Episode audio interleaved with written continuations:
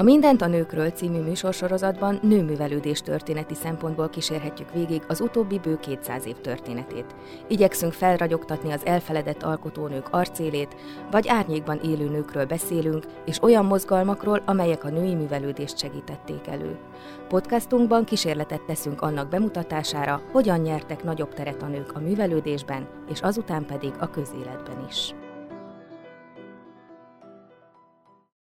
Köszöntöm a kedves hallgatókat, Elekes Irén Borbála vagyok, és uh, ahogy elszoktam majdnem minden műsor elején mondani, hogy ez a nőművelődés történeti sorozat, ami megpróbálkozik a nők emancipációjának fontosabb állomásairól beszélni, de ezen kívül kitűzte célul azt is, hogy elfelejtett női alkotókról beszéljünk. Egy-egy alkalommal mindig a téma nagyon jó ismerőjét hívjuk meg.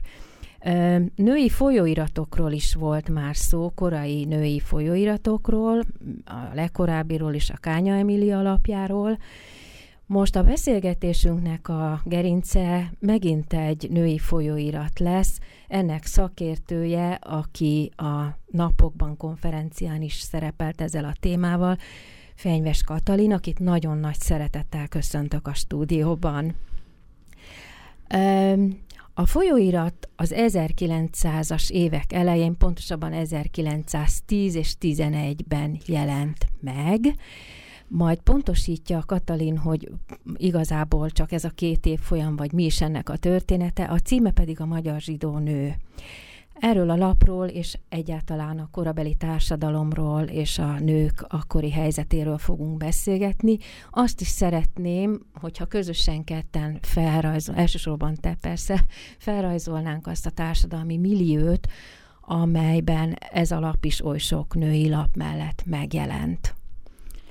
A lap az az első felekezeti, zsidó felekezeti lap volt Európában, hogyha lehet hinni egy Paula Heyman nevű amerikai történésznek. Már úgy értem, hogy ő nem foglalkozott ezzel a lappal, hanem szerinte az első Európában megjelent felekezeti, zsidó felekezeti női lap az 1902-ben jelent meg Krakóba, jiddis nyelven és jiddis címmel, a Nők világa jiddis fordításában, Fordítás. tehát jiddisül. Természetesen ő nem tud mert a magyar zsidó nőről, mert nem olvas magyarul, erről majd beszélgetünk szerintem, mert ez egy nagyon érdekes történet, hogy a világ zsidóság történetében a magyar zsidóság története iszonyúan perifériásan van jelen a nyelv nem tudás miatt, de ez a lap, a Magyar Zsidó Nő, amelyik az első zsidó felekezeti lap volt Európában ezek szerint, az 1900. április 25-én jelent meg először, és nem egészen egy évig tudott fönnmaradni, 1901. január végéről van az utolsó szám meg az Országos Széchenyi Könyvtárba. Nem tudjuk, mi történt, tehát hogy a labban semmiféle szöveges utalás arra nincsen, hogy a következő szám már nem fog megjelenni, tehát ez valószínűsíti azt, hogy hogy vagy nem jelent meg, vagy elvesztek az összes példányai, mert az általam ismert másik bekötött évfolyam is ugyaneddig tart csak. Tehát miután ezekből a lapokból nagyon kevés maradt fönt, és a Széchenyi könyvtára hiteles forrás, azt kell, hogy higgyük, hogy ezek szerint 1900 április végétől 1901 január végéig jelent meg ez a lap, mint mondtam, elsőként valószínűleg női zsidólapként Európában. Akkor ez az 1910-es évszám egy másik lapra vonatkozik. Akkor mindjárt meg is vagyok egy kicsit rettenve, mert hogy azt a tízes lapot azt néztem, úgyhogy akkor rá leszünk utalva a szakértelmedre, de minden esetre azért azt mindenképpen el kell mondanunk, hogy milyen az a társadalmi közeg. Egyáltalában a monarchia beli Magyarországon, amikor ennek a lapnak a megszületése tehető. Elmesélném, hogy hogyan keveredtem én ebbe a témába egyáltalán, mert az, az tulajdonképpen a hátterét megadja ennek az egész dolognak. Én alapvetően az elmúlt hozzávetőlegesen tíz évben magyarországi zsidó társadalom történettel, ezen belül magyarországi zsidó értelmiség történettel foglalkoztam, és amikor ennek nekivágtam, akkor még csak a vázlata volt meg a születendő disszertációnak, volt egy olyan vázlatpont, hogy a hiányzó fejezet, és a hiányzó fejezet az a magyar zsidó nő lett volna, már úgy értem, hogy nem mint újság, hanem mint társadalmi jelenség. És nagyon sokat ö, igyekeztem keresni bármi olyan típusú forrást, amelyikből rekonstruálni tudtam volna, hogy a 19. században, 1918 előtt mondjuk a dualizmus idején ö, hol, milyen funkcióban, hogyan jelentek meg a zsidó nők, hiszen tudjuk, hogy ott voltak, tehát hogyha máshonnan nem, akkor a szépirodalmi olvasmányainkból hát kell, hogy tudjuk, óhatatlanul találkoztunk Lesznai Annával, nagy valószínűséggel nem találkoztunk Erdős Rönével, csak a nevével, találkoztunk a tényel, hogy voltak zsidó újságírónők, hát az első professzionális újságírók között voltak zsidó nők, tudjuk, hogyha valamennyire foglalkoztunk nőtörténettel, hogy az első Magyarországon doktorált orvosnő Stenberger Sarolta zsidó volt, de hogyha egy picit tovább megyünk, akkor azt is tudjuk, hogy az első gyógyszerésznő is az volt, és az első bölcsész-doktor is az volt. Tehát, hogy tudjuk, hogy voltak nők, de a nyomaikat nagyon nehéz összeszedni. És egyesületekből is tudjuk, 1866-ban a Bisic Johanna. Hát az izraelita nőegyletekről természetesen tudunk, és a jótékonykodó nőknek egy részéről, tehát néhányan nevesítve vannak, mint például a Bisic Johanna, de elég el nem ítélhető módon ezek a hölgyek nem írtak önéletrajzot, nem írtak memoárt, ellentétben a férfiakkal, akik azért, ha nem is sokat, de azért a 19. században több férfi önéletrajzot és memoárt sikerült találnom, publikálatlanokat is, a nők nem írtak legalábbis nem találom, tehát nem csak én nem találom, más se találta, tehát hogy lehet, hogy vannak lappangó visszaemlékezések, naplók, olyan típusú levelezés, amelyikből rekonstruálni lehetne a hétköznapi életüket, de eddig ilyen nem került elő, tehát hogy igazándiból én akkor kénytelen voltam föladni ezt a kísérletezésemet, és azt mondani, hogy kénytelen vagyok beérni a férfiakkal, és akkor foglalkoztam négy generációnyi magyarországi zsidó értelmiségi férfi ö, szocializációjával, magyarosodásával, névváltoztatásával, nyelvi szokásaival. Tehát egy, egy, a társadalom történetnek, az akkulturációnak, annak, ahogyan magyarosodtak, annak egy viszonylag, hát hogy mondjam, tehát egy elég kerek történetével, de a nők nem voltak benne ebbe a történetbe. És akkor, amit kitaláltam ehelyett, hogy ha már nincsenek ö, közvetlen szubjektív irodalmak, akkor igyekeztem a már említett hölgyeknek, írónőknek a kulcsregényeiből valamilyen módon rekonstruálni, hogy hol lehetett a nőknek a szerepe ebbe a történetbe. Annál is inkább, mert hogy azt ö, már eléggé régen lehet tudni, tehát 1988-ban már megjelent az Enszegvári Katalin nevű egészen kiváló jogtörténésznek egy remek könyve, amelyikben megírta, hogy az 1920-as numerus clausus az valójában legalább annyira irányult a nők ellen, ezen belül természetesen elsősorban a zsidó nők ellen, mint a zsidó férfiak ellen, hiszen a numerus clausus a zárt számot, tehát a, a korlátozott egyetemi felvételt, ezt eleve a nőkre találták ki Magyarországon az 1900-as évek elején. Ö, és ezekből a háttérinformációkból keresve egyre inkább láttam, hogy ö, itt volt egy teljesen valódi demográfiai, iskolázási, ö, munkavállalási probléma, amit egyébként nőkérdésként szoktunk ismerni, tehát ez a politikai vetülete, de hogy ehhez képest a látható nyomai, a, a forrásai, amiből ezt valamilyen formában rekonstruálni lehet, azok rettenetesen csekélyek. Ö, én találkoztam ezzel a Magyar Zsidó Nő című folyóirattal, illetve heti lappal már ezelőtt egy olyan tíz évvel majdnem, de nem tudtam vele mit csinálni, nem tudtam értelmezni, és ez egy nagyon jó pofa ö, dolog a kutatással, hogy az ember időnként belebotlik forrásokba, amikről nem tudja, miről szólnak. Ö, azt láttam, amikor először találkoztam ezzel a heti lappal, hogy gyakorlatilag csak férfiak írják, rettenetesen unalmas, És hogy azt írják benne, hogy mindenféleképpen a nőknek olvasniuk kellene ezt a heti lapot azért, mert ezekből a férfiak írt a cikkekből visszatalálhatnak a zsidó vallás legigazibb gyökereihez, megismerkedhetnek mindazokkal a dolgokkal, amiket lányként nem részesülve zsidó vallási nevelésbe nem tudnak, és ők hivatottak a zsidó vallás fönnmaradását a családon belül biztosítani 1900-ban. Én ettől rettentő módon megdöbbentem, mert én egészen addig úgy tudtam, hogy a zsidó vallás egy férfi vallás, amelyik elsősorban a férfiak zsinatgógai vallásgyakorlásán és a szent szövegek olvasásán alapszik, és hát sehova nem tudtam elhelyezni ezt a lapot. És miben állt a, az, hogy ők eredeti forrásokat közöltek, vagy a szent szövegekből kivették a nőkre való vonatkozó Is. részt? A, ez a, az egész lap, ez gyakorlatilag a betötöződése egy olyan típusú felekezeti sajtókampánynak, amelyik már az 1890-es évek óta zajlott a különböző zsidólapokban. A dualizmus idején, a, a zsidó emancipáció után számtalan, vagy legalábbis nem számtalan, de nagyon nagy számú zsidó felekezeti lap jött létre, és halt el. Nagyon gyors volt a, a, a, a forgása ennek. Akkoriban nem kellett sok ahhoz, hogy valaki lapot alapítson, egyszerűen engedélyt kellett rá kérni, hogyha valami minimális pénzeszközzel rendelkezett, akkor nem volt egy nagy történet, egy lapot, sok kicsi nyomda volt, nem volt egy nagy történet egy lapot előállítani. A probléma akkor is a terjesztéssel volt.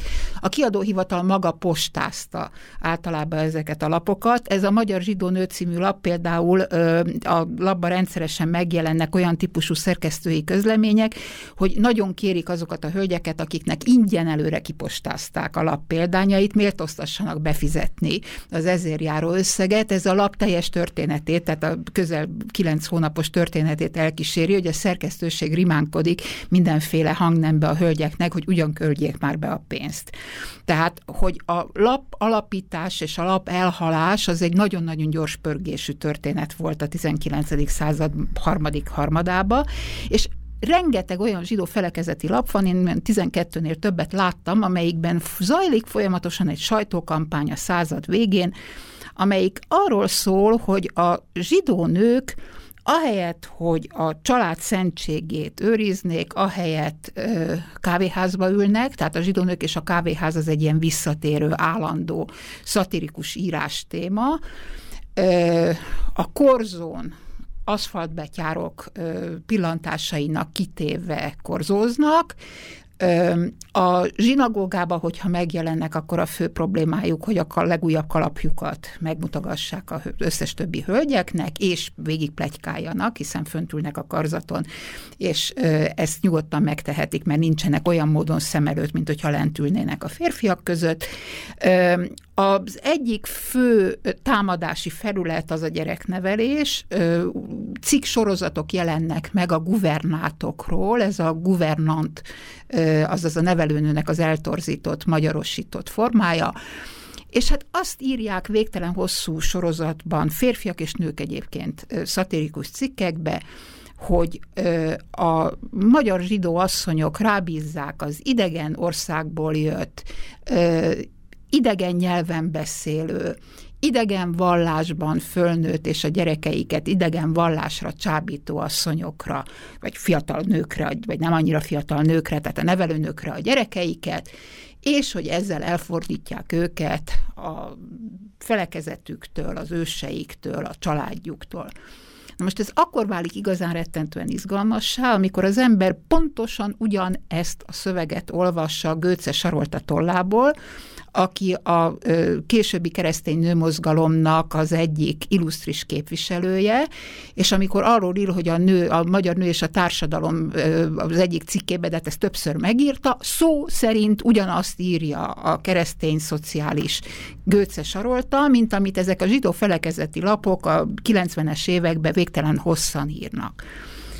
Mi az a társadalmi folyamat, amilyen mögött van? Ugye az ember óhatatlanul ezt kérdezi, mert hogy nem tűnik evidensnek, Sőt, hogy hol, talál... kezdünk. hol találkozik a két dolog.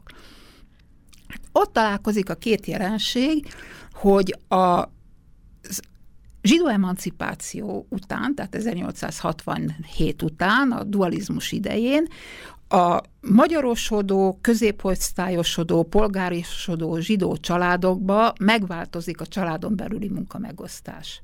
A régi, hagyományos, középkori vagy koraújkori zsidó családba a férfinak a legfőbb feladata az volt, hogy zsidó szent szövegeket olvasson. Ehhez képest a kenyérkereső foglalkozás az inkább járulékosnak számított, ezt nagyon gyakran az asszonyok végezték. Tehát a Van Bér Járminnak a, a Küzdelmeim című visszaemlékezésében, önéletrajzában van egy gyönyörű szépen megírt jelenet sor az édesanyjáról, fiatal édesanyjáról, aki állt a kocsmába, kiszolgálta nem mindig nagyon kellemes kocsmai ügyfeleket, míg édesapja a padláson ült, és egy nappal lát éve a szent fóliásokat bújta, hihetetlenül imádta édesanyja az édesapját, aki egyébként fiatalon meghalt, és az édesanyja pedig vitézül elverekedett a hétköznapi élet minden nehézségével, és ez egyáltalán nem volt ritka dolog. Nem csak a keleti ország, tehát a keleti zsidóságban, ahol alapvetően sokkal gyakoribb volt ez a típusú kocsmabérlés az árendának a különböző fajtái, de Magyarországon is. Tehát a 19. század elején az egy teljesen természetes dolog volt egy zsidó családba, hogy a férj valamennyit dolgozott, de hát alapvetően az idejének a nagy részét mégiscsak arra kellett fordítania, hogy szent szöveget olvasson, vagy vitasson És meg. a lelke. Így van, az asszony pedig nagyon-nagyon nagy részt vállalt a család fenntartásába. Na most attól a perctől kezdve, amikor a zsidóság egy csomó olyan szakmába megjelenhetett, ahol az emancipáció előtt, az egyenjogosítás előtt nem, onnantól a férfiak elmentek dolgozni mint a nem zsidók. Ettől fogva ők kívül, házon kívül valahol dolgoztak reggeltől estig, az asszonyok pedig nem voltak kénytelenek helyettük a boltba állni, vagy helyettük vásározni, vagy helyettük mindenféle olyan típusú dolgot tenni, amitől a család ö, fenntartásáról gondoskodhattak volna, és egész egyszerűen az történt, hogy a hagyományos zsidó családmodellből átléptek a polgári nem zsidó magyarul keresztény családmodellbe. És az a típusú család, aminek a meglétéről cikkeznek ezek a századvégi felekezeti újságok, ez gyakorlatilag a keresztény család, a keresztény polgári család, és a Götze Saroltának a cikke azért nagyon érdekes, mert ő arról ír, tehát benne van a szövegszerűen ezekbe a cikkekbe vagy írásokba, hogy a középosztályosodásnak mi az oka, útja. És ő a gentryre írja ugyanazt, amit egyébként ezek a felekezeti lapok a zsidó családokról ír írnak, hogy hogyan nem úgy viselkednek, ahogy egy ideális középosztálybeli családnak viselkednie kellene. Úgyhogy itt találkozik a kétfajta jelenség. Tehát akkor mintegy mintaként szolgált az a család, amely, amely környezetben éltek a zsidó családok, e, egy, hát most nem tudom másképp mondani, hogy egy kicsit egy ilyen hasonulásszerű Teljesen így van, csak az a, az, a, az a pici különbség, hogy addig, ameddig Németországban tényleg arról volt szó, hogy a zsidó polgárosodó családok a német középosztálybeli családokhoz hasonulnak, ezen közben nem véletlen, hogy a Götze csarolta a gentrit próbálja rávenni a középosztályosodásra, mert hogy nincs középosztály. Tehát nem arról van szó a zsidó családok számára, mint a német zsidó családoknak, hogy olyannak kell lenni, mint a nem zsidó középosztálybeli német családok, hanem ki kell találni a középosztályiságot, és erre a lehetséges jelöltek a Götze Sarolta számára a gentry, de egyébként nagyon-nagyon nagy eséllyel indulnak ugyanebbe a vállalkozásba Magyarországon a magyarországi német családok, akik nem kevesen vannak, és akik szintén nagyon-nagyon erősen magyarosodnak vannak ellentétben a szláv családokkal, vagy a román családokkal, ahol a magyarosodásra kisebb a hajlam, és a zsidó családok. És elméletileg ez a három csoport kellene, hogy kiadja az akkori ö, publicisztikai irodalom, vagy a közbeszéd szerint azt a középosztályt, ami aztán magyar középosztályként jelenik meg. Akkor innen folytatjuk. Música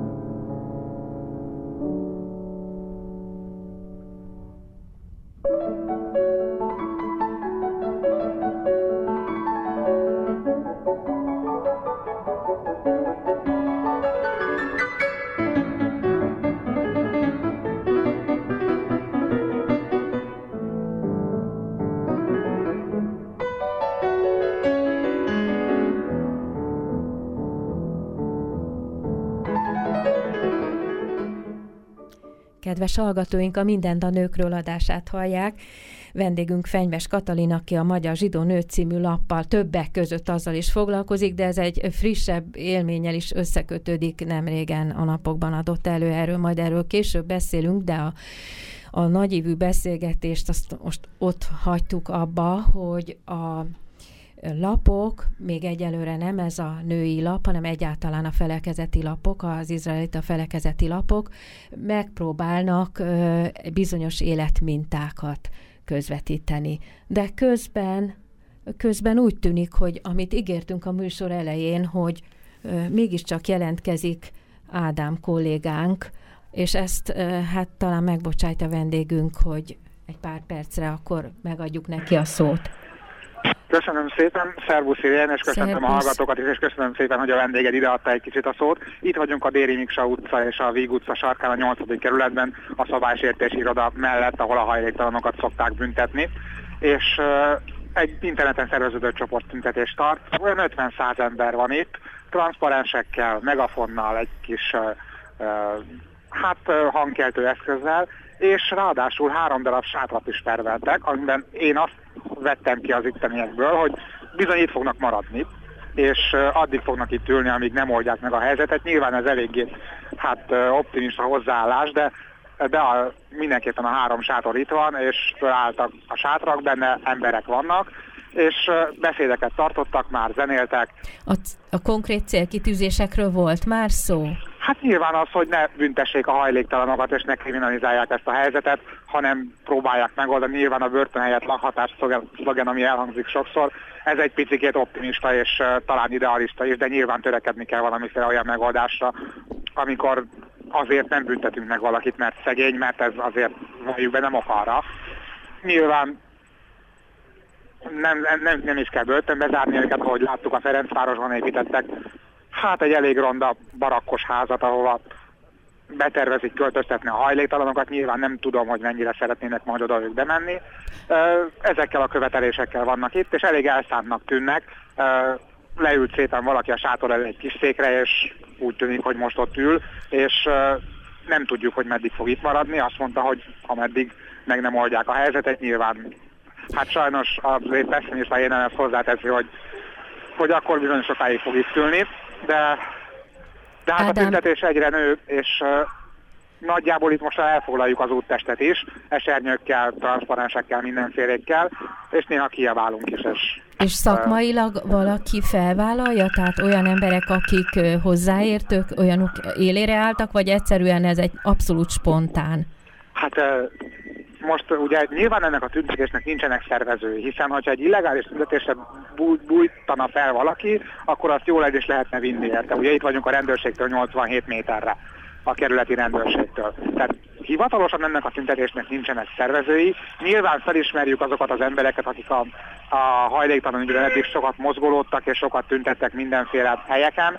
Tehát én tudjuk, kik, kik vannak itt, de hát ők is csak mint résztvevők vannak itt, tehát hivatalos szervezői ennek az eseménynek nincsenek, éppen azért, hogy a rendőrség ne tudjon fellépni ellene. Hogyha... Akkor a szolidaritásról szól a dolog elsősorban? Igen, igen, azt hiszem, hogy arról szól. Ha még valami fontos van, akkor gondolom ismét jelentkezel, most azért visszavennénk a szót, mert... Köszönöm szépen, so... és jó műsort kívánok nektek és Köszönjük, szervusz, köszönjük. Egy kis közjáték volt, tehát ott tartottunk az, a zene előtti részben és a bejelentkezés előtt, hogy a lapok megpróbáltak életmintákat sugalni, és úgy elég erőteljesen. Azt mondanám, hogy a zsarolás szintjén, tehát hogy az erőteljes szok teljesen indokolt.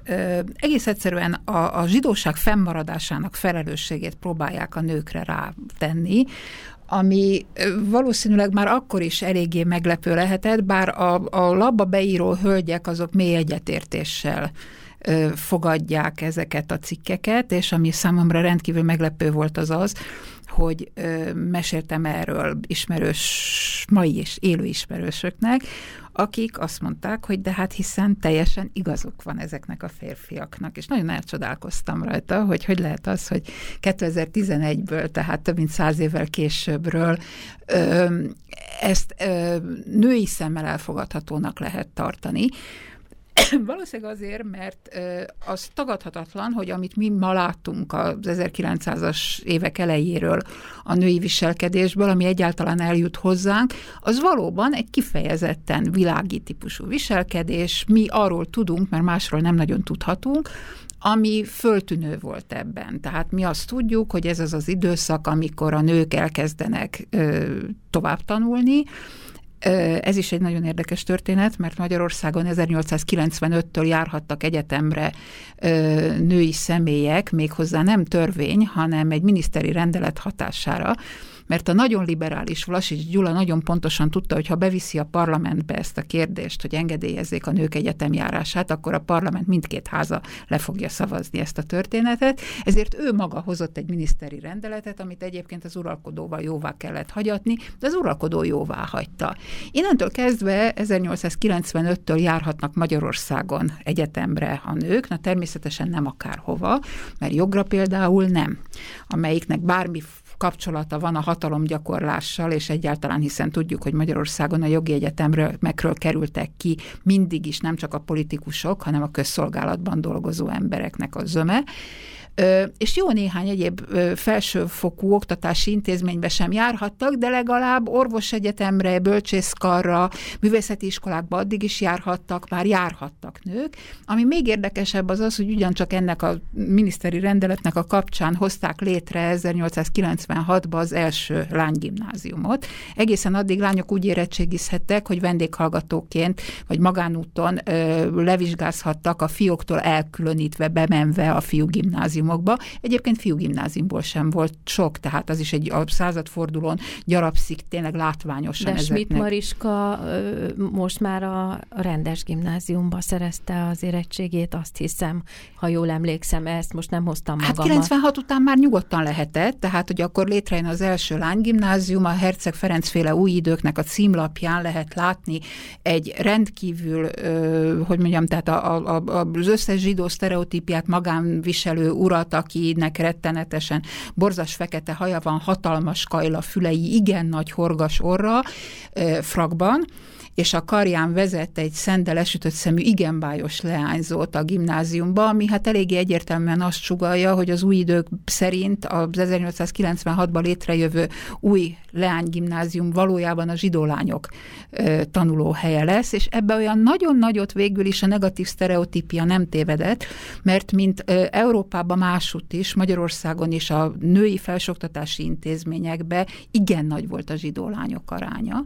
Ebbe Ugye az ennek a... biztos, bocsánat, ennek biztos, hogy voltak okai Ó, is. hogy ne. Méghozzá nem is csak okvetlenül azok, amikre gondolunk. Tehát ugye azt szoktuk hinni, hogy ehhez valamilyen típusú társadalmi jólét tartozik, tehát valamilyen típusú polgári háttér, valamilyen típusú vagyoni helyzet. Na most ez kétségtelenül így van de ennél összehasonlíthatatlanul izgalmasabb ez a történet, ugyanis a lányok azok Oroszországba, Ukrajnába, Lengyelországba, tehát Kelet-Európába, a keleti zsidóság körébe is aránytalanul sokkal jobban reprezentálva voltak ezekbe az intézményekbe, már a zsidó mint a nem zsidó lányok.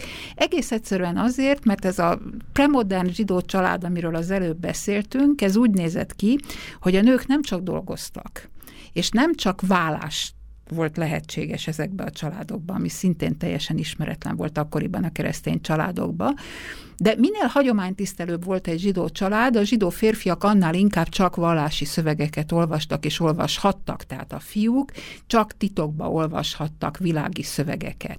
Ezzel szemben a lányok azt olvastak, amit akartak, mert hogy ez senkit nem érdekelt. Lány Tórát nem olvashatott. Tehát az volt... De azon a, kívül minden. Azon kívül szinte mindent, ezért volt az egyébként, tehát, hogy a, a premodern zsidó családokban a lányok a helyi nyelvet sokkal inkább beszélték, mint a férfiak, akiknek nem volt szabad azért ezt tenni, sokkal könnyebben vegyültek a helyi lakossággal, mint a férfiak, többek között úgy, hogy ők álltak a kocsmába, mint a vámbéri mamája, vagy ők árultak tejet és kóser élelmiszer, élelmiszert, és olvastak, olvastak, egyrészt olvastak a világi zsidó nyelven, ami a jiddis volt, amire mindenféle német klasszikust lefordítottak már a 19. század elején, tehát hogy például jiddisül olvastak Schillert és Goethe-t, ami egy nagyon elterjedt dolog volt, amiben az a rendkívül bájos, hogy Schiller egyfelől a nagyon emelkedett, tehát az Európai Unió himnuszának ugye a szövege, a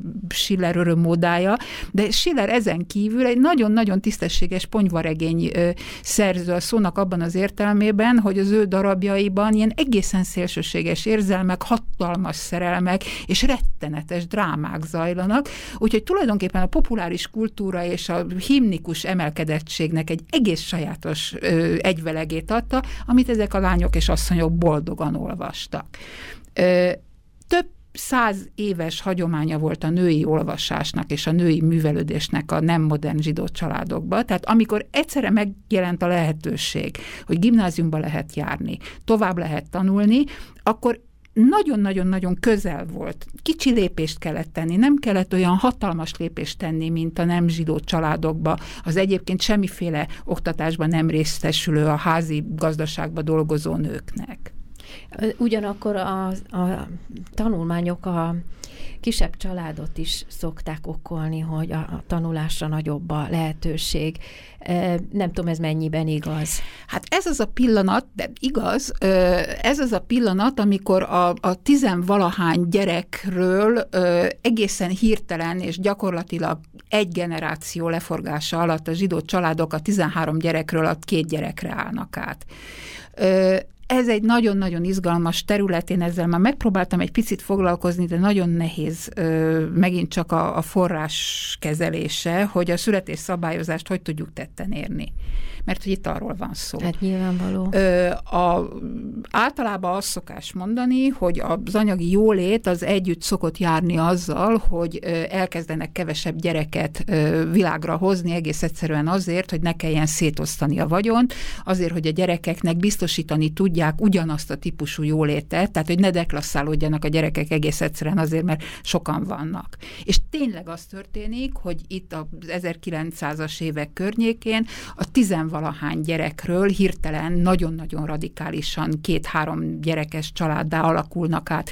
a zsidó családok is, tehát hogy egyrészt valóban így van, hogy, hogy innentől kezdve könnyebb a gyerekeket ö, iskoláztatni.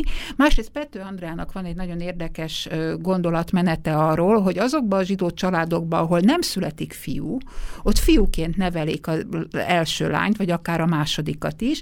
Tehát ezek azok a dolgok, amiket nagyon-nagyon-nagyon nehezen tud tudunk bizonyítani, tehát feltevéseink vannak, de, de nem tudjuk, hogy hogyan. Az egészen biztos, hogy a kevesebb gyerek az hozzájárul, de hamarabb kezdődik meg ez az iskolázódási folyamat, mint ahogyan a, a kevés gyerekre való váltás lezajlott volna. Akkor nem olyan egyenes az összefüggés.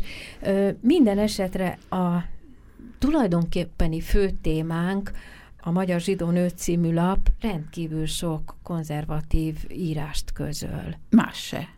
Sőt, más, más se. Más se. Én nekem a legmeglepőbb az volt, és hát ez nem csak a magyar zsidó nőre jellemző, hanem az egyenlőségre is, amelyik a magyarországi neológiának a hivatalos lapjaként szokott szerepelni mindenféle vonatkozó szakirodalomba, de még a múlt és jövőbe, az első eredeti múlt és jövőben, nem a mostaniba, amelyik az 1990-es években indult újra, hanem az eredeti Patai József féle múlt és jövőbe, amely egy kulturcionista lap, és a cionistáknál alapvetően alapvetően az volt, hogy a nők választók és választhatók a cionista kongresszusokon, és sokkal másképpen képzelték el a női szerepet. Gyakorlatilag nem találtam egyetlen egy olyan írás sem ezekbe a felekezeti lapokba, amelyik a nőkérdésnek a társadalmi vonatkozásaival foglalkozott volna. Kizárólag a felekezeti vonatkozásával, tehát a nő, mint a zsidóság letéteményese és a zsidó vallás és a felekezetiség továbbélése, ez az egyik vetület.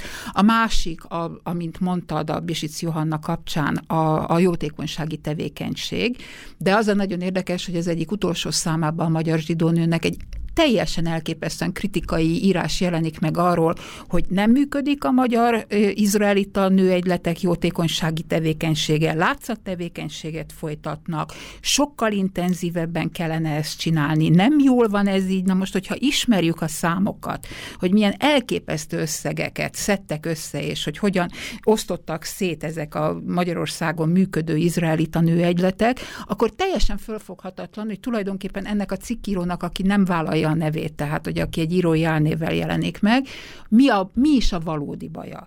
Na most lehetne az a baja, de nem ezt írja, hogy 1901-re már lehet tudni, és hogy meg is jelennek ilyen hangok azért a sajtóba, ha nem is éppen a magyar zsidó nőbe, hogy a klasszikus karitatív jótékonykodásnak az ideje gyakorlatilag lejárt, és át kellene térni egy szociális munkás típusú jótékonysági, tehát egy prof, sokkal inkább professzionalizált, gyakorlatilag a modern szociális munkásséhoz hasonló tevékenységre, amelyik a társadalmi problémákat sokkal inkább a gyökerüknél próbálja megragadni, még akkor is, hogyha nyilvánvalóan az okokat nem tudja kezelni, mint ahogy az egyszerű jótékonykodás, tehát a meleg étel vagy a, vagy a ruhaosztás. Hát ez valóban úgy tűnik, hogy, hogy egy ilyen ö, erodálódása ennek a típusú tevékenységnek, ahogy mondtad, és akkor valószínű, hogy ő név nélkül ugyan, de az első kritikusai közé tartozik igen, de az benne az érdekes, hát amit én hiányolok ebbe a teljes irodalomba, és hát az elkövetkezendő hónapokat ezzel fogom tölteni, hogy még ebből olvasok sokat, bármilyen unalmas is, hogy nem foglalkoznak a kérdésnek a szociális részével. Tehát meg fog kell, hogy nézzem, hogy a 20. század mit ír ugyanerről, tehát hogy mi történik azokban a nem felekezeti típusú lapokban, hogy mi történik akkor, amikor meg létrejön a Magyar a Feministák Egyesülete, amelyet egyébként zsidó hátterű, zsidó származású nők hoznak létre zömmel, azt gondolom, hogy nem véletlenül. Gyakorlatilag ez a fajta felekezeti sajtó, hogyha ez volt akkoriban a hivatalos felekezeti álláspont, ez csak eltávolíthatta magától a zsidó nőket. Itt gyakorlatilag nem hagynak nekik más lehetőséget, hogyha a női mi voltukat és a női társadalmi helyzetüket meg akarják élni, akkor ez csak a felekezeti kereteken kívül tehetik, mint például feministák vagy szocialisták, mint a Gárdos Mariska. Itt fogjuk folytatni.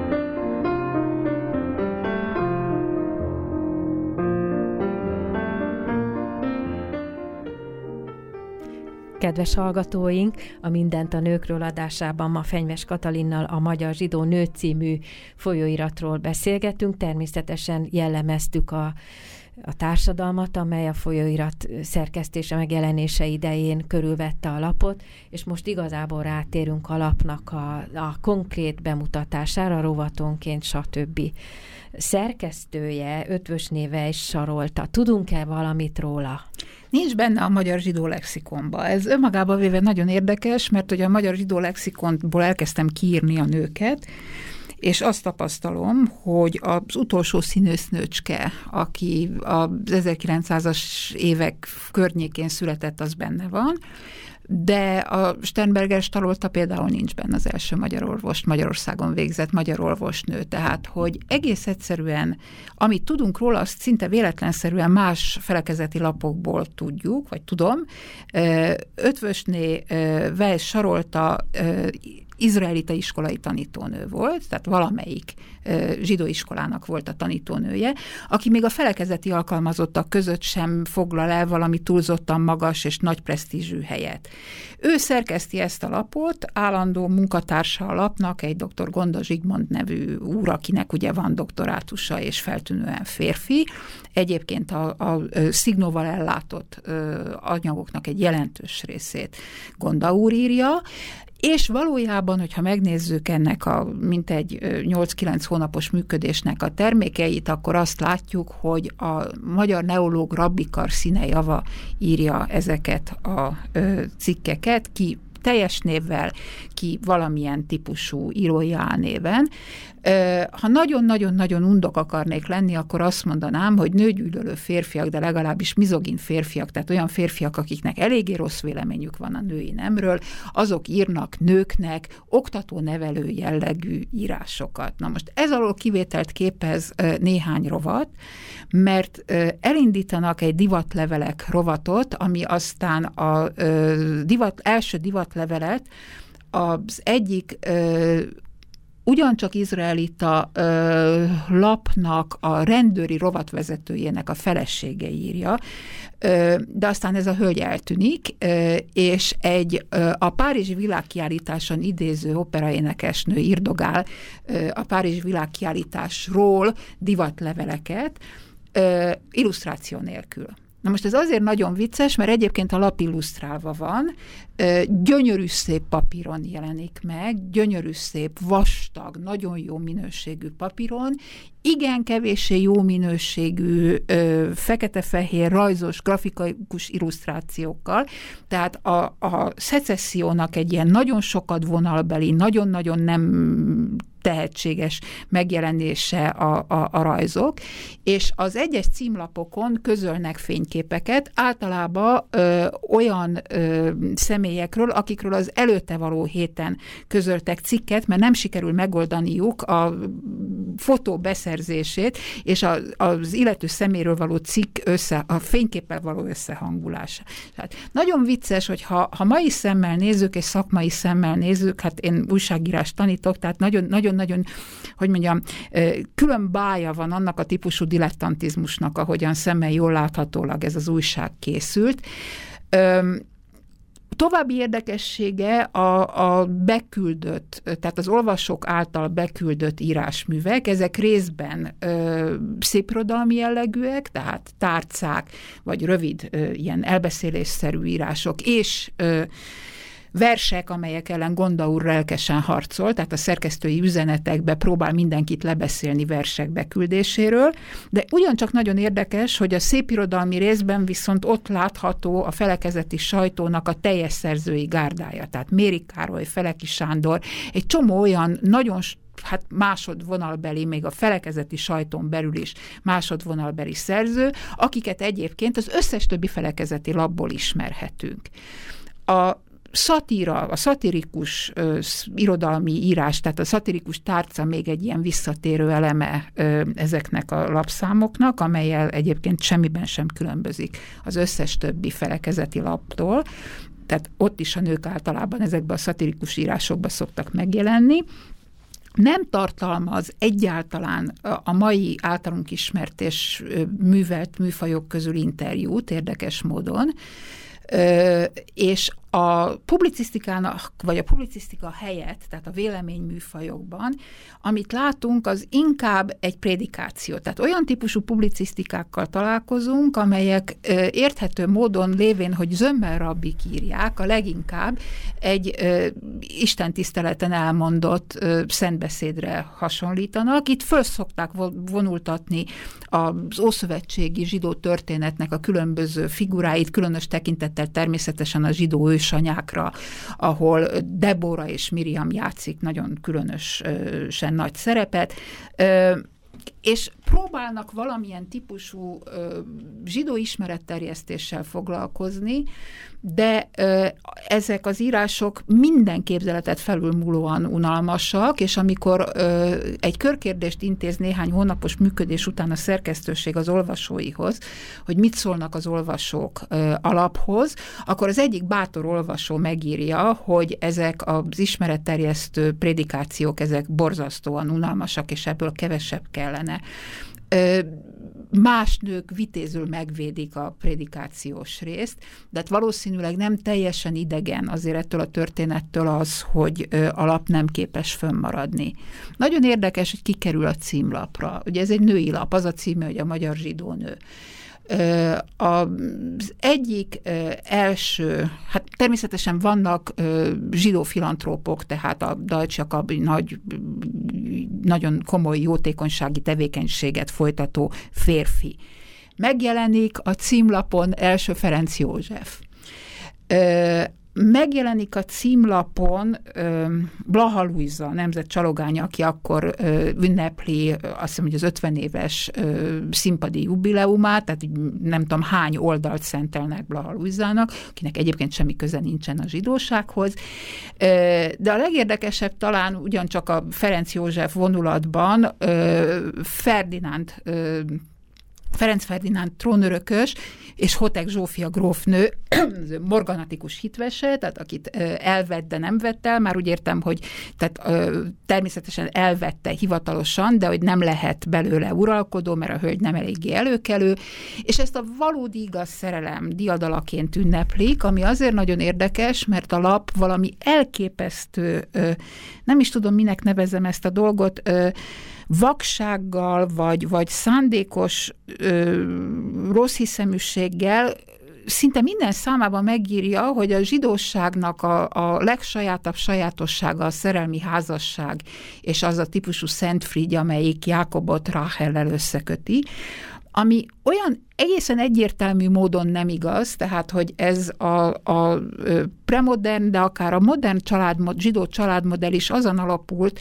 hogy összehozott házasságok voltak. A 1900-as évben olyan lány, aki ahhoz ment volna férjhez, akit ő maga választott, az valószínűleg irodalmi ritkaság volt, és ehhez képest valami elképesztő csőlátás vagy, vagy, vagy, vagy, vagy szemellenző kell ahhoz, hogy itt számok sokaságába írják le, hogy milyen helytelen, hogy összehozott házasságok vannak, milyen helytelen, hogy ez egy szerződéses viszony.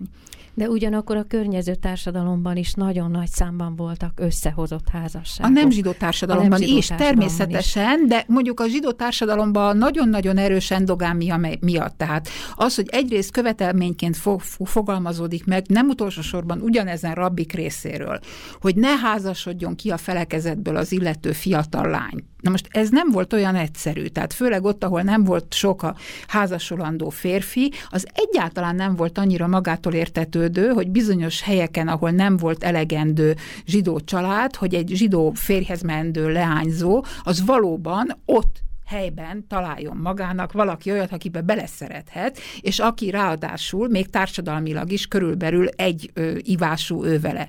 Tehát az összehozott családok, vagy az összehozott házasságok, amelyek nagyon gyakran határokon íveltek át. Tehát egyáltalán nem volt ritka, hogy több ország határ választotta el a házasulandó fiatalokat, az kifejezetten a házasság közvetítő intézményével volt összeköttetésben, és ehhez képest azt állítani egy női labban, hogy mi sem szebb a szerelmi házasságnál, amelyik a zsidóság 5000 éves hagyománya, hát ehhez legalábbis hogy mondjam, mondom, vaknak lenni az a legkevesebb. És érdekes, hogy egy másik kérdésben is ö, ö, érdekes dolgot fedez fel az ember. Próbáltam az ötvös néve Saroltának az írásait megnézni, hogy megtudjam, hogy ő egyáltalán írói ambíciókat dédelgete magában, és például az első számok között láttam egy olyat, hogy pártoljuk a honi ipart. Nagyon rábeszélő cikk volt, hogy így mondjam, tehát igazából akkor összevetve ezzel, hogy egy másik házasságkép, azon kívül egy, hát ezzel a cikkel egy nagyon erős asszimilálódási e, vágy volt benne. Jól látom ezt? Hát ez egy nagyon kemény propaganda cikk, és erre aztán később van hivatkozás, mert amikor megvádolják a, a zsidóságot azzal, ö, éppen aktuálisan megint azzal, hogy nem eléggé magyar nyelvű, tehát hogy a nyelvi magyarosodása nem teljes, ö, és nem eléggé hazafias, akkor ott utalnak többek között vissza erre a cikkre, hogy a lap folyamatos propaganda hadjáratot folytat a honipar termékeinek vásárlásáért. Ötvös Sarolta nagyon kevés cikket írt, legalábbis névvel nagyon-nagyon kevés cikke szerepel, nem ír jól, és valóban azt gondolom, hogy, hogy azért választották őt, mert van egy nagyon erős férfi szerkesztői szándék e mögött a lap mögött, amelyiknek a legfontosabb figurájának még nem hangzott el a neve, pedig vele kellett volna bizonyos értelemben kezdeni. A lap mögött uh, spiritus rektorként, tehát tényleg szellemi uh, atyaként dr. Kis akkor még Veszprémi, aztán budai rabbi áll. Ő az egyik, akinek a képe egyébként megjelenik az egyik címlapon, ifjú feleségével, és ezt például Weiss Sarolta írta, amikor a címlapot leírja, és kizárólag Kis Arnoldról ír, az asszonyról, azzal a uh, kitétellel, hogy a ifjú arra olyan fiatal, hogy még gyakorlatilag nem is élt, ez ezen kívül egy szót nem ír. Tehát egy női labba, ott van egy fiatal házaspárnak a fényképe a címlapon, és az ifjú aráról az ég a világon semmit meg nem tudunk. Most a hátralévő két percben meg kellene kísérelni egy bővített mondatban eleme, vagy hát jellemezni ezt a lapot. Én azt gondolom, hogy ez a lap egy heroikus kudarc, amelyik az a próbálkozás, próbálkozása a, a századfordulón a neológ rabbik egy részének, hogy a nőket megpróbálják uh, hadrendbe állítani a férfiak helyett. És ez azért nagyon érdekes, mert ahogyan pillanatnyilag én ezt látom, és lehet, hogy ez változni fog még, hogyha mindenféle egyéb forrásokat is fogok olvasni, hogy a nő az a pont ennek a neológ rabbiságnak, a, ami az asszimilációnak a korlátját jelenti. Tehát egyrészt uh, végtelen a magyarosodás szempontjából nagyon fontos szerepet játszanak ezek a családanyák, akik a társadalmi társadalmi és a kulturális reprezentáció igen nehéz feladatát hordozzák, az ő túlkapásaikat a feladat teljesítése közben ostorozzák szünet nélkül, ugyanakkor ezektől a nőktől, akik itt nagyon látványosan hordozzák a magyarosodás terhét, várják el azt is, hogy ők legyenek a zsidóság letéteményesei. Ez fából vaskarika nem sikerülhetett, nem is sikerült, és azt gondolom, hogy az, hogy azok közül a nők közül, akik valóban úgy érezték, hogy valami dolguk van a világ világba, nem véletlenül azután nem a zsidóságon belül próbálták ezt a dolgot megvalósítani. Tehát ahogy prób- te is mondod, hogy ö, kettős elég nehezen összeegyeztethető feladatot próbáltak rároni. Egyfelől, hogy a, az identitást és a vallási hagyományokat azt ismerjék, vigyék tovább, másfelől pedig az emancipációt ö, ö, vigyék a magyarosodást. A, ma, a magyarosodást. A, bocsánat, a, magyar, bocsánat, a magyarosodást. Azt is akartam mondani, a magyarosodást vigyék a vállukon. Így van. Nagyon köszönöm, hogy itt voltál a hallgatóknak, köszönöm a figyelmet. Természetesen nem merítettük ki a témát, még a lapot se elemeztük teljes egészében. Lehetséges, hogy a kutatás egy másik fázisában még visszatérünk rá. Most elbúcsúzom a viszonthallásra.